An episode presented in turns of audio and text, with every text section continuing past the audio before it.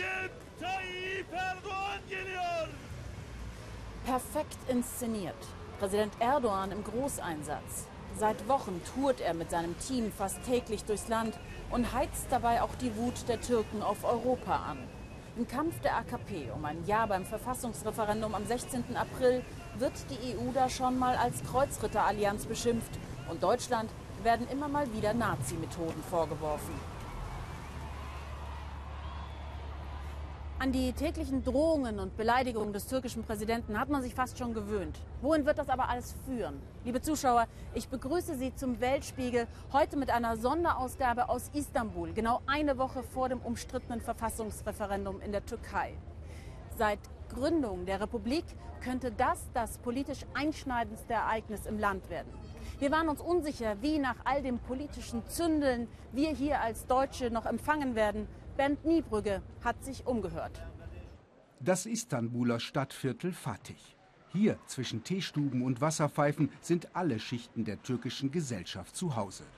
Was fast alle eint, ist der feste Glaube an einen machtvollen Präsidenten Erdogan. Und das Ausland, die Deutschen? Mischt euch nicht ein in unsere Angelegenheiten. Macht hier Urlaub, esst, trinkt. Wir sind doch keine Wilden, keine groben Menschen. Wir sehen niemanden als Feind. Belehrungen aus Deutschland lehnen die Männer ab, denn da würden Terroristen geschützt. Dass die P K K, die uns hier seit dreißig Jahren durch Grausamkeiten leiden lässt, dort frei herumlaufen kann. Dass unsere Ministerin nicht nach Holland einreisen darf, während die P K K in Europa überall hinkommt und reden kann, was sie will. Das zeigt doch die Doppelmoral Europas. Wir werden auch der E U nicht beitreten. Wir wollen das nicht. Nur einige Muslime, die gar nicht wissen, was überhaupt Sache ist. In einem anderen Stadtviertel sehen wir Bioläden statt Teestube und Wasserpfeife. Wir sind im Bezirk Beyoğlu. Die zumeist gebildete Bürgerschicht gibt sich europäisch und verständnisvoll gegenüber Deutschland. Ein Land, das den Holocaust erlebt hat, das sich damit kritisch auseinandergesetzt und es als Völkermord anerkannt hat, kann man nicht als nationalsozialistisch beschuldigen. Das ist sehr schlecht. Das ist schlechte Diplomatie. Die Türkei ist ein Land mit einer eigenen, besonderen Dynamik. Es ist ein Land reich an verschiedenen Völkern und Kulturen. Und innerhalb dieser Struktur erfolgt die Veränderung jetzt von innen heraus durch unser Regierungssystem. Man muss die Fehler also nicht im Ausland suchen. Das Deutschlandbild in der Türkei scheint so schwarz und weiß, wie auch so oft die Wahlkampfparolen des Präsidenten. Evet oder Hayir, ja oder nein zum Referendum nächsten Sonntag. Oder zur Diktatur, wie die Gegner des Referendums sagen. Die Befürworter erhoffen sich dadurch Stabilität und Wachstum der in letzter Zeit schwächelnden Wirtschaft. Nicht zuletzt geht es um eine enorme Machtausweitung von Präsident Erdogan. Neben all den Unwägbarkeiten, die eine Systemänderung mit sich bringt, hat Präsident Erdogan bereits eines geschafft. Er hat sein eigenes Volk gespalten. Michael Schramm und Oliver Mayer-Rüth. Mit vollem Einsatz für ein Ja kämpft die islamisch-konservative Regierung. Tennisplatzgroße Plakate werben buchstäblich flächendeckend in den Stadtzentren für Erdogan und seine Ziele.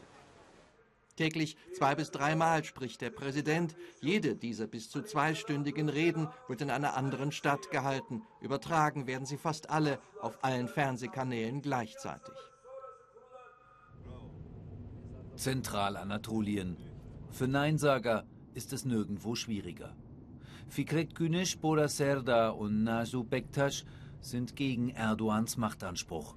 Die ehemaligen Generäle haben sich einer heiklen Mission verschrieben. Wir wollen die überzeugen, die Ja zur Verfassungsänderung sagen.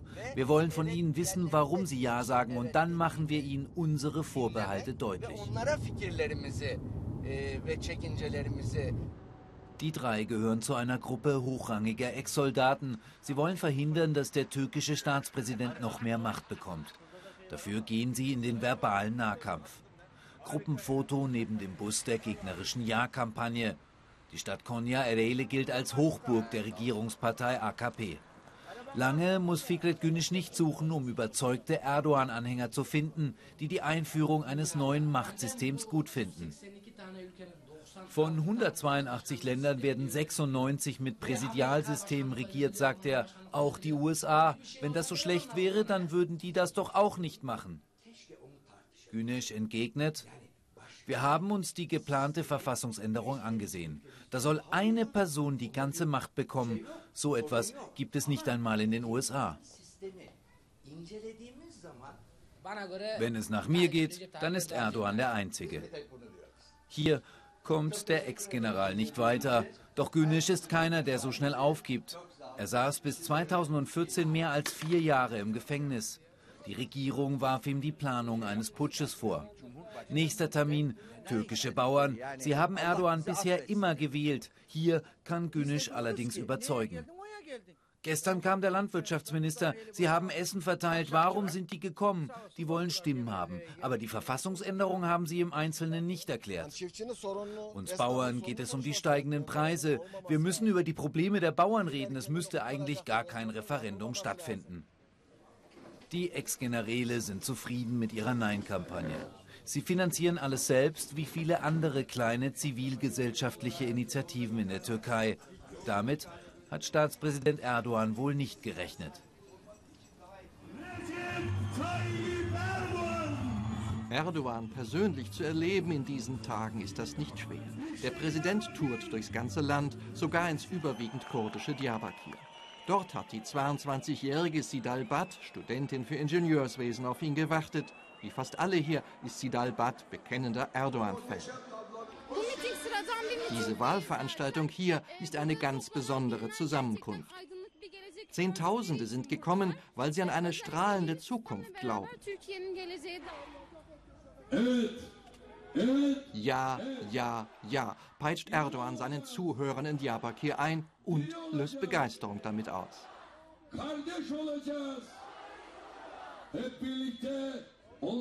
Die Neinsager bekommen ihre Befehle nicht vom Volk.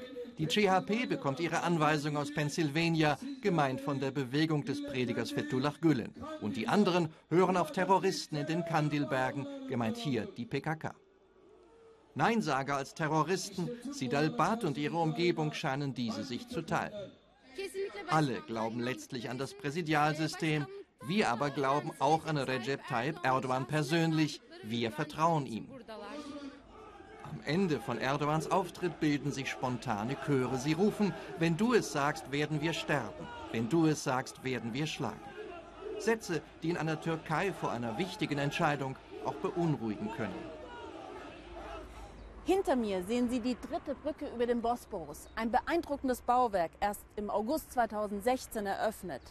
Gleich links daneben, dort, wo der Bosporus ins Schwarze Meer mündet, wird in Rekordzeit der neue Flughafen hochgezogen. Er soll der größte weltweit werden. Auch durch solche Großprojekte und einen beispiellosen Wirtschaftsaufschwung über lange Zeit hat sich Präsident Erdogan die dauerhafte Unterstützung vieler Bürger gesichert. Das Verfassungsreferendum am nächsten Sonntag wird auch eine Abstimmung über seine Person sein. Michael Schramm über einen starken Mann in Ankara. Der Istanbuler Stadtteil Kasimpascha, nicht die erste Adresse der Stadt am Bosporus und doch, dieses Istanbuler Viertel hat den derzeit größten Sohn des Landes hervorgebracht, Präsident Recep Tayyip Erdogan. Hier ist er aufgewachsen und hierher kehrt er ab und an zurück zu Yaşar Ayhan zum Haareschneiden. Erdogan hatte schon immer einen eigenen, einen besonderen Stil, Charisma eben. Nur so konnte er es von hier, von Kasimpascha aus, zu einem Weltpolitiker bringen. Der neunzehnhundertvierundfünfzig Geborene wuchs in einfachen Verhältnissen auf. Er wollte Profifußballer werden, was sein Vater aber nicht billigte. Stets fühlte er sich deshalb als Mann des Volkes, bis heute sein Markenzeichen. Erdogans erster Schritt auf die große politische Bühne, die Wahl zum Bürgermeister Istanbuls im Jahre neunzehnhundertvierundneunzig.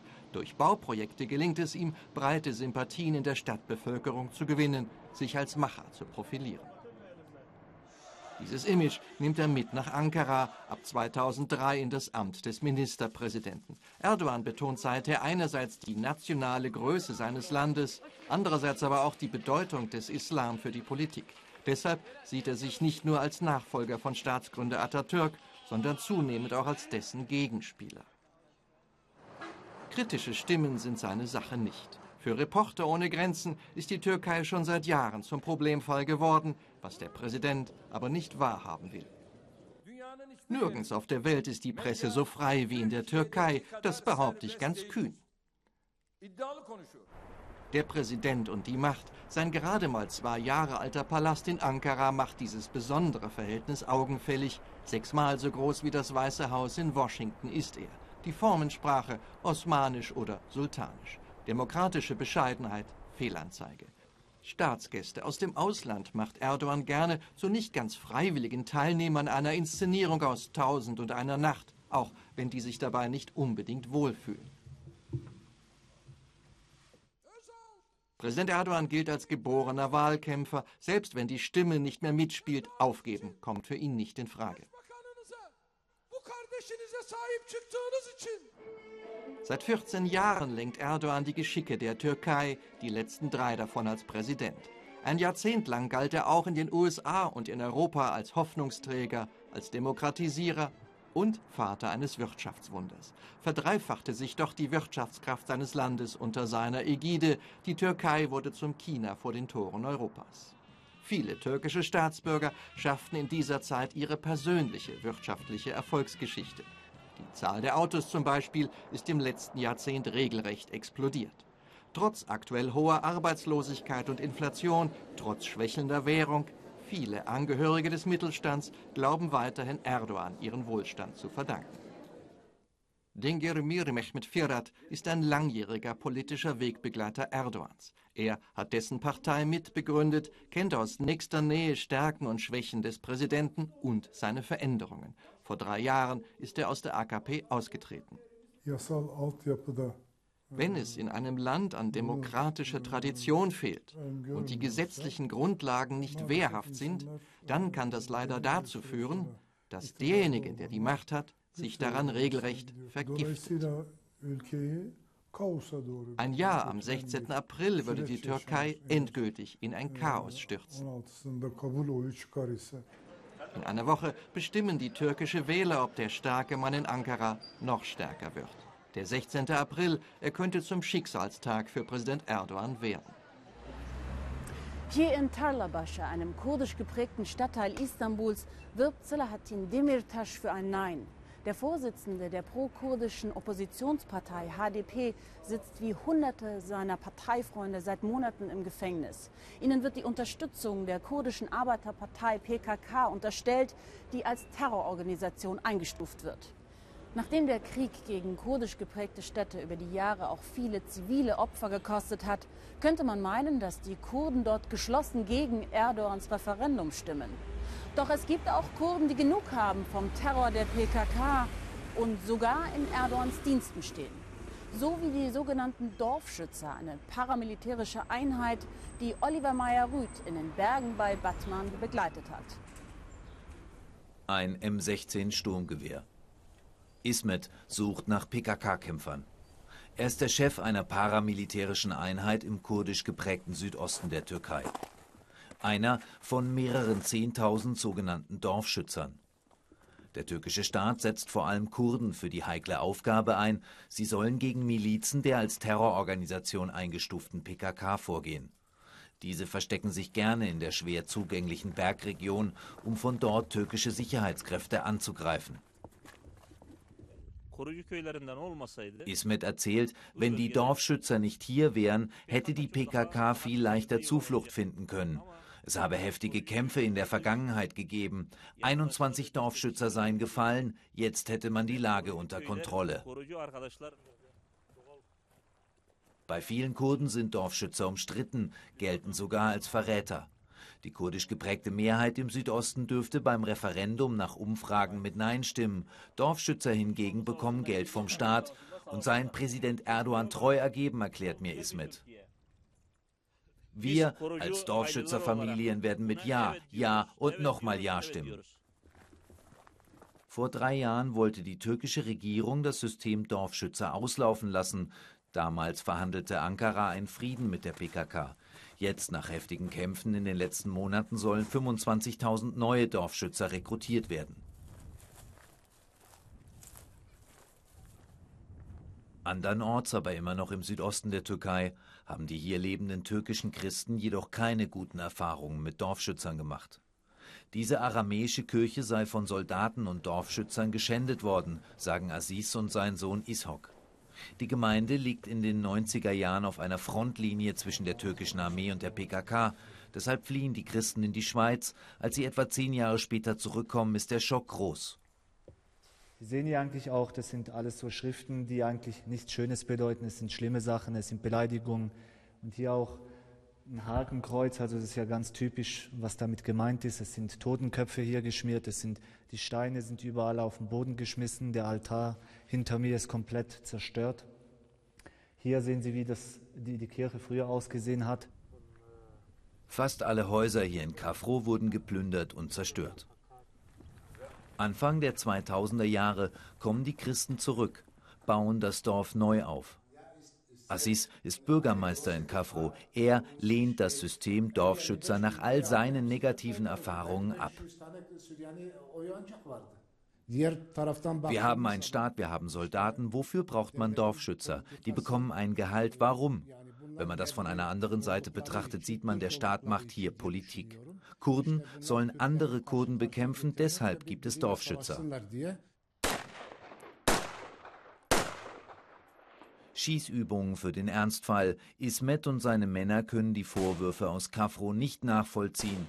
Die P K K und ihre Verbündeten wollen Dorfschützer schlecht reden, um ihren Spielraum zu vergrößern, so İsmet. Sie hassen uns, weil wir auf der Seite des Staates stehen. Wir aber sind stolz darauf. Wenn Dorfschützer im Kampf fallen oder in Rente gehen, bietet der türkische Staat deren Söhnen an, als Paramilitär den Krieg gegen die P K K weiterzuführen. Wer gut und wer böse ist, weiß der Nachwuchs offenbar ganz genau. Die P K K, die töten Menschen und Kinder, die stehlen Organe und verkaufen sie. İsmet stellt klar, Frieden hier im Südosten wird es erst geben, wenn die P K K vernichtet ist. Seit dem Putschversuch wurden über hundertsiebzig Medienhäuser geschlossen, mehr als hundertfünfzig Journalisten verhaftet. Einer davon, der aktuelle Chefredakteur der Cumhuriyet, einer eher liberalen Zeitung, die fast so alt ist wie der türkische Staat. Der Weltspiegel hat schon mehrmals über die massiven Einschränkungen in der Pressefreiheit berichtet. Aber nicht nur Journalisten sind von dieser Säuberungswelle betroffen, auch Zehntausende Akademiker. Allein fünfzigtausend Lehrer und Hochschullehrer haben ihren Job seit dem Ausnahmezustand verloren. Ein brutales Berufsverbot, das durchgesetzt wird, rigoros von der türkischen Regierung. Michael Schramm hat in Ankara eine mutige Frau getroffen, die sich jetzt wehrt. Sie wurde in gewisser Weise zum Gesicht für die Opfer.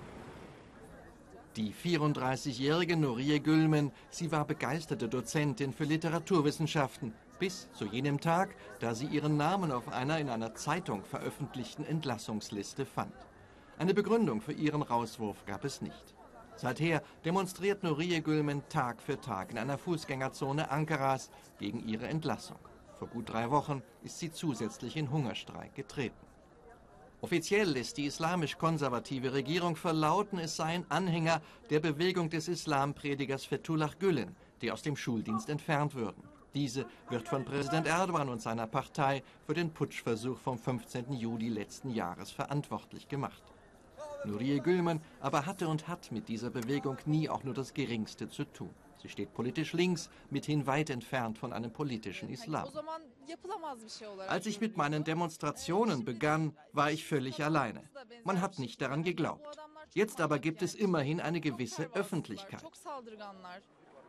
Bereits vor einem Vierteljahr haben wir Nuriye Gülmen besucht. Damals demonstrierte sie nicht nur täglich, sie wurde auch noch regelmäßig von der Polizei festgenommen. Insgesamt vierzig Mal. Vier bis fünf Stunden hatte sie dann in Polizeigewahrsam zu verbringen, ehe man sie am Abend wieder gehen ließ. Da sitzt jemand und verlangt einfach seinen Job zurück. Die Sicherheitskräfte haben Angst, dass das Schule machen könnte, denn es sind ja Tausende in einer vergleichbaren, wirklich verzweifelten Lage. Inzwischen hat das Dauerfasten Nuriye Gülmens Immunsystem geschwächt. Mehrere Kilo Gewicht hat sie bereits verloren. Ein türkischer Verein, der sich für Menschenrechte einsetzt, organisiert medizinische Betreuung für sie. Täglich wird sie untersucht. Am Tag darauf, für Nuriye Gülmen geht es weiter wie gehabt, demonstrieren und hungern. Immer wieder kommen Menschen, die Solidarität mit ihr zeigen wollen. Selbst Post erreicht sie an ihrem derzeitigen Lebensmittelpunkt. Wenn ich immer wieder hören muss, dass sich entlassene Kollegen von mir das Leben nehmen, werde ich wütend. Meine Wut richtet sich zum einen gegen die dafür verantwortliche Regierung, zum anderen aber auch gegen unsere Gewerkschaften und uns selbst. Wir tun einfach nicht genug. Es wird Abend und mit ihm kommt die Kälte. Wie lang kann Nuriye Gülmen ihren Kampf noch führen? Wie weit ist sie bereit zu gehen? Viele Menschen denken bei Hungerstreik an Tod. Ich aber will nicht sterben, ich will einfach meinen Job zurück. Die Türkei, ein Land im Ausnahmezustand. Was das bedeuten kann, weiß kaum jemand so genau wie Nuriye Gülmen. Die Gegner des Referendums warnen, dass sich bei einem Ja das Land in eine Diktatur wandeln könnte. Diese Frage möchte ich weitergeben an Christian Brake, Leiter der Heinrich Böll Stiftung in Istanbul. Herr Brake, Diktatur, ja oder nein? Ein klares Jein. Also die Türkei ist, glaube ich, ein Modell ähnlich dem, was wir in Russland seit einigen Jahren sehen, eine Art von gelenkten Demokratie. Das bedeutet, es wird weiterhin wahrscheinlich Wahlen geben. Die Wahlen werden vermutlich auch mehr oder weniger frei sein, nicht unbedingt fair. Ähm, aber das Ergebnis ist natürlich relativ vorbestimmt durch die politischen Rahmenbedingungen, die es vor und nach den Wahlen gibt. Wenn Präsident Erdogan dieses Referendum gewinnen sollte, in welchem Ausmaß würde sich seine Machtfülle verändern? Also er hat ja jetzt schon aufgrund der Notstandsgesetzgebung sehr viele Möglichkeiten, direkt ähm, Erlasse in Gesetzesform zu gießen, ähm, durchzuregieren. Ähm, das Wichtigste wahrscheinlich nach dem Referendum wäre, dass ähm, die Gewaltenteilung, also das, was man in der Demokratie Checks and Balances nennt, also was die verschiedenen Kraftpole in einem Staat im Schach halten soll, ihre Macht beschneiden soll, dass sich das auflösen würde. Es gäbe zwar weiterhin ein Parlament, aber Erdogan könnte relativ ungestört in vielen, zumindest in vielen wichtigen Punkten an ihnen vorbei regieren. Und ganz, ganz wichtig, es gäbe keine unabhängige Justiz mehr, denn der Rat, der über alle Posten in der Justiz bestimmt, also Versetzungen, Beförderungen und ähnliches, der wird zur einen Hälfte von Präsident Erdogan bestimmt und zur anderen Hälfte vom Parlament, in dem ja seine Partei, die A K P, auch die Mehrheit hat. Jetzt haben wir bei den Dreharbeiten hier in Istanbul gesehen, dass die gesamte Stadt gepflastert ist mit riesengroßen Plakaten für das Referendum, für Erdogan. Hat die Opposition überhaupt eine Chance bei dieser geballten Propaganda, die hier auch betrieben wird, noch überhaupt durchzukommen für ein Nein bei dem Referendum? Dieses Referendum findet nicht unter gleichen Voraussetzungen statt.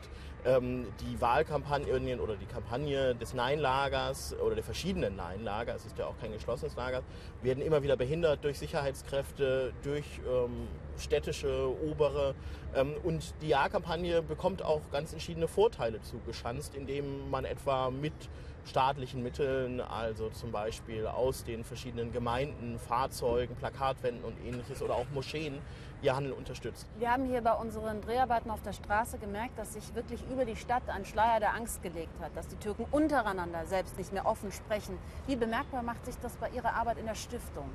Also ich kann mich frei und kritisch äußern, ich stehe ja auch mit Ihnen hier jetzt, aber wir sind natürlich in einer privilegierten Stellung. Also ähm, ich bin deutscher Staatsbürger, das ist natürlich immer noch mal was anderes, als, als wenn türkische Staatsbürgerinnen und Staatsbürger sich genau überlegen müssen, was für Auswirkungen das direkt haben kann, etwa weil ihnen eine Klage ins Haus flattert, aber eben zum Beispiel auch, weil sie vielleicht Ärger bekommen mit dem Arbeitgeber, der sagt, jemanden, der so eine Meinung öffentlich vertritt, den will ich in meiner Firma nicht haben. Es gibt Gerüchte, dass etliche syrische Flüchtlinge jetzt in einem Schnellverfahren durch Erdogan eingebürgert werden sollen, damit sie dann beim Referendum für ihn stimmen. Halten Sie das für möglich? Es gibt grundsätzlich den Plan der Regierung, und ich finde diesen Plan auch richtig aus integrationspolitischer Sicht für die Flüchtlinge, ähm, Leuten, von denen man ja weiß, dass sie hier bleiben werden, die einen Job haben, auch eine langfristige Bleibeperspektive zu bieten. Ähm, in keinem Fall aber können diese Personen äh, beim Referendum mitstimmen. Es dauert, äh, ich glaube, fünf Jahre, bevor sie äh, ein aktives oder passives Wahlrecht in der Türkei erhalten können. Der Flüchtlingsdeal, liebe Zuschauer, den Erdogan immer wieder droht, mit Europa aufzukündigen. Angeblich sollen bis zu siebenhunderttausend Flüchtlinge, syrische Flüchtlinge an der türkischen Grenze stehen. Sie warten darauf, nach in die Türkei reinzukommen. Sie wollen gar nicht weiter nach Schweden oder Deutschland, wie Katharina Willinger festgestellt hat, zumindest die meisten von ihnen. Sie wollen einfach nur in die Türkei zu ihren Verwandten. Hassan möchte Syrien verlassen. Lange hat er sich dagegen gewehrt. Bis vor zwei Monaten war der Fotograf noch mitten im Krieg. In seiner Heimatstadt Aleppo hat er die Schrecken des Bürgerkrieges festgehalten. Doch nun hat er keine Kraft mehr. Ich möchte mit meiner Frau in die Türkei. Sie ist schwanger. Hier ist es gefährlich. Außerdem haben wir hier nichts mehr. Wir mussten alles in Aleppo zurücklassen. Hassans Familie ist bereits vor zwei Jahren in die Türkei geflohen. Er und seine Frau wollen zu ihnen, doch es gibt ein Problem. Die Grenze zur Türkei ist mittlerweile geschlossen. Nur Schwerverletzte kommen noch rüber. Hassans Mutter macht sich Sorgen. Hallo mein Schatz, wie geht es dir? Wann versuchst du über die Grenze zu kommen? Es gibt ja diesen Mann. Er sagt, er bringt mich rüber, aber er verschiebt es immer. Jetzt sagt er morgen. Ob das klappen wird? Hassan befindet sich momentan in Aziz, fünfzig Kilometer nördlich von Aleppo und nur zehn Kilometer von der türkischen Grenze entfernt. Die Grenze zwischen Syrien und der Türkei ist circa neunhundert Kilometer lang. Früher dienten lediglich Zäune als Abgrenzung, doch zweitausendfünfzehn begann die Türkei mit dem Bau einer Grenzmauer. fünfhundertzwanzig Kilometer sollen es werden. dreihundert Kilometer stehen bereits, streng bewacht wie auch der Rest der Grenze. Die E U hatte in der Vergangenheit immer wieder kritisiert, dass die Grenze zu Syrien zu offen sei. Vor allem Terroristen könnten beliebig ein- und ausreißen. Nun sind auch Zivilisten von der Grenzschließung betroffen. Hassan hat bereits fünfmal versucht, in die Türkei zu gelangen. Jedes Mal erfolglos. Gerade ist er auf dem Weg Richtung Grenzmauer. Will uns zeigen, wie die Situation dort momentan ausschaut.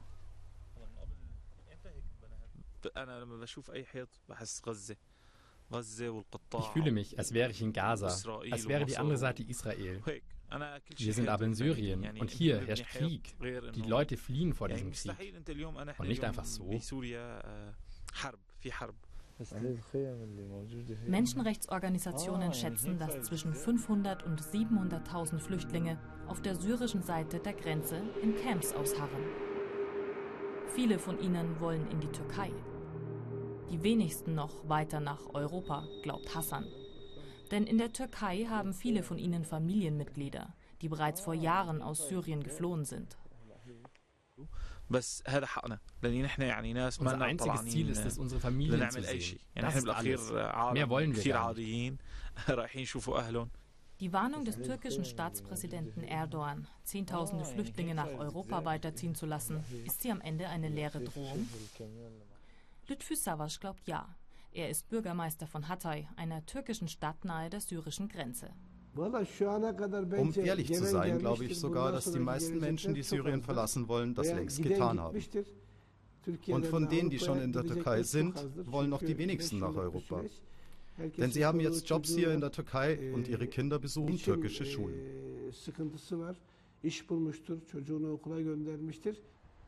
In Hatay leben fünfhunderttausend syrische Flüchtlinge. Sie machen ein Drittel der Bevölkerung aus.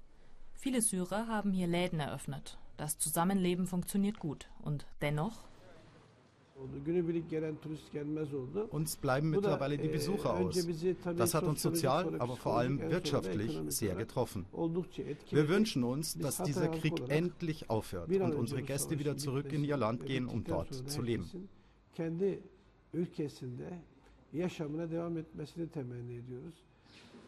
Hassan will erst noch in die Türkei, mit der Hilfe eines Bekannten, der Kontakte zum Militär besitzt.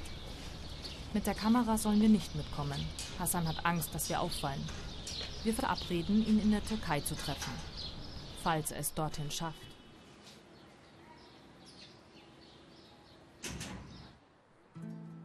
Etwa dreihundert Kilometer von Hassan entfernt, im türkischen Mersin, lebt seit zwei Jahren seine Familie. Sie hat versucht, Hassan und seine Frau über eine Familienzusammenführung zu sich zu holen. Doch das hat nicht geklappt. Seine Eltern sind ratlos. Während der Belagerung von Aleppo konnte ich nicht mehr schlafen, weil ich so große Angst um ihn hatte. Ich mache mir immer noch so große Sorgen und hoffe, dass sie es rüber schaffen. Ich danke der Türkei. Die Leute hier sind besser als wir. Aber eigentlich wollen wir wieder nach Syrien, in unsere Heimat.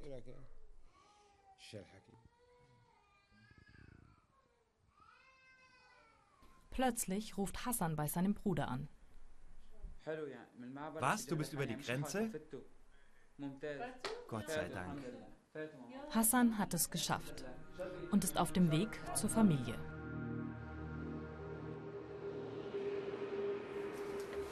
Fünf Stunden später.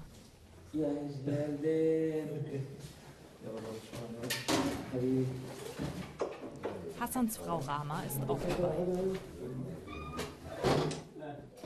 Wie es für die beiden hier weitergeht, steht noch nicht fest. Für Hassan ist das aber gerade zweitrangig.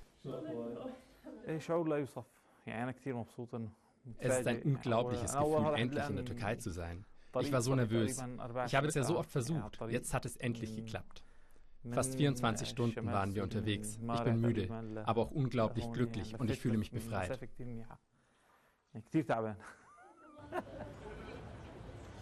Hassan ist in der Türkei angekommen und fühlt sich jetzt befreit. Manche Türken wollen ihr Land verlassen, weil sie sich in ihrer Freiheit eingeschränkt fühlen. Hier im Stadtteil Cihangir wohnen und treffen sich die Intellektuellen und Künstler Istanbuls. Immer mehr junge Menschen aus dieser Szene möchten ihr Land verlassen. Sie suchen eine bessere Zukunft bei ihrem Nachbarn, dem Griechen. Entrap hat in Athen mit vielen jungen Flüchtlingen aus der Türkei gesprochen. Aber nur zwei junge Akademiker, die jetzt in einem Callcenter arbeiten, haben sich getraut, vor der Kamera mit ihr zu sprechen. Özgür und Dennis hätten sich in ihrer Heimat wahrscheinlich nie kennengelernt. Hier in Athen sind sie dicke Freunde geworden. Unabhängig voneinander haben sie die Türkei verlassen, denn sie wollen ein Leben in Freiheit und Sicherheit. Diese beiden haben den Mut, mit uns über die Motive zu sprechen. Erdogans Politik führe die Türkei in den Abgrund, sagen sie. Erdogan und seine Leute sind nicht die wahre Türkei. Sie haben mit uns nichts zu tun. Wir lernten Freundschaft, zu teilen in der Familie, uns gegenseitig zu respektieren. Wir lernten Frieden zu Hause und in der Welt. Von Mustafa Kemal Atatürk, so sind wir aufgewachsen. In den letzten Jahren haben die Leute nur noch gesagt, ihr tut uns leid, schon wieder ein Bombenanschlag. Ich hatte den Eindruck, alle denken, wir können nur noch Bombenanschläge und keinen Kebab mehr. Als wäre es unser Nationalsport. Dennis und Özgür sind zwei von Tausenden, die ihre Heimat verlassen haben. Doch die meisten wagen es nicht, Politik öffentlich zu kritisieren, haben Angst um ihre Familien daheim. In Griechenland sind sie glücklich, die jungen, gut ausgebildeten, nicht religiösen. Der griechische Journalist und Türkei-Kenner Teloglu beobachtet eine wahre Fluchtbewegung, die Erdogan vielleicht sogar gefalle. Es ist so bei, wie bei der alten D D R. Man, man kriegt die Frechen und die, diejenigen, die wahrscheinlich ein Problem für Erdogan sein werden, also sage ich mal jetzt die städtische Schichten, die gebildete städtische Schichten, die gegen ihn sind, die kriegt man weg. Teloglu ist der erste Journalist, der mit den acht türkischen Piloten sprechen konnte, die in der Putschnacht im Juli zweitausendsechzehn nach Griechenland flüchten, aus Angst um ihr Leben, wie sie sagen. Sie wohnen noch immer in einer Polizeistation, zur Sicherheit. Das oberste Gericht Athens entscheidet, sie nicht in die Türkei auszuliefern. Die Reaktion der dortigen Regierung kommt prompt. Alle Frauen haben ihren Job verloren. Alle Familien, alle acht, haben ihre Wohnungen verloren. Die Kinder wurden exmatrikuliert und äh, die Diplome der acht Piloten wurden alle aberkannt. Sie besitzen formal jetzt in der Türkei einen Schulabschluss von sechs Klassen. Das heißt, die sind pra praktisch so weit sozial stigmatisiert, dass sie in der Türkei schwer eine Arbeit finden können. Die Zahlen sind eindeutig. Immer mehr Türken bitten um Asyl in Griechenland. Wer Geld hat, investiert am griechischen Immobilienmarkt. Kaum ein Makler will sich dazu vor unserer Kamera äußern. Vassilis Aksarlis ist aber bereit, uns wenigstens eine Wohnung zu zeigen, wie er sie derzeit häufig an Türken verkauft. Ich habe solche Wohnungen an einen Arzt und einen Rechtsanwalt verkauft. Im Augenblick verhandeln wir mit einem Unternehmer. Eine Aufenthaltsgenehmigung bekommt man in Griechenland, wenn man mindestens zweihundertfünfzigtausend Euro in eine Immobilie investiert. Die gilt dann für fünf Jahre und wenn die Wohnung nicht weiterverkauft wird, wird auch die Genehmigung erneuert. Wir treffen Dennis und Özgür nach der Arbeit. Die Gäste, alles Türken, Neuathener. Tagsüber arbeiten sie zusammen, abends feiern sie hier. In Griechenland sind sie willkommen, obwohl das Verhältnis zwischen Griechen und Türken politisch stets angespannt war. Ich bin aufgewachsen mit Hassattacken gegen die Griechen. Sie bringen unsere schwangeren Frauen um, sagte man uns. Und die Griechen waren genauso. Und dann komme ich hierher und es ist das beste Land überhaupt. Super nette Leute, sie sind alle so wie ich. Dass in ihrer Heimat in einer Woche das Referendum abgehalten wird, ist hier nicht Hauptgesprächsthema. Ich vermeide hier über türkische Politik zu sprechen, wenn wir hier zusammensitzen. Es hilft uns hier nicht und es hilft denen nicht, die zurückgeblieben sind. Es setzt uns nur noch mehr unter Druck. Immer wieder die Frage, was, wenn wir zurückgehen? Dennis und Özgür machen Witze darüber, was sie tun werden, wenn sie für dieses Interview ins Gefängnis kommen. Galgenhumor. Sie spüren den Druck der türkischen Regierung selbst hier in Athen. Wir sind am Ende unserer Weltspiegel-Sonderausgabe aus der Türkei. Es gibt keine eindeutigen Prognosen über den Ausgang des Referendums. Eines ist uns aber hier sehr deutlich geworden bei unserer Arbeit. Der Riss durch die türkische Gesellschaft ist größer denn je, egal wie es ausgehen wird. Oliver Mayer-Rüth, unser Türkei-Korrespondent, wird jetzt gleich alle Ihre weiteren Fragen im Facebook-Live-Chat beantworten. Und wir verabschieden uns hier aus Istanbul und wünschen Ihnen noch einen schönen Abend hier bei uns im Ersten.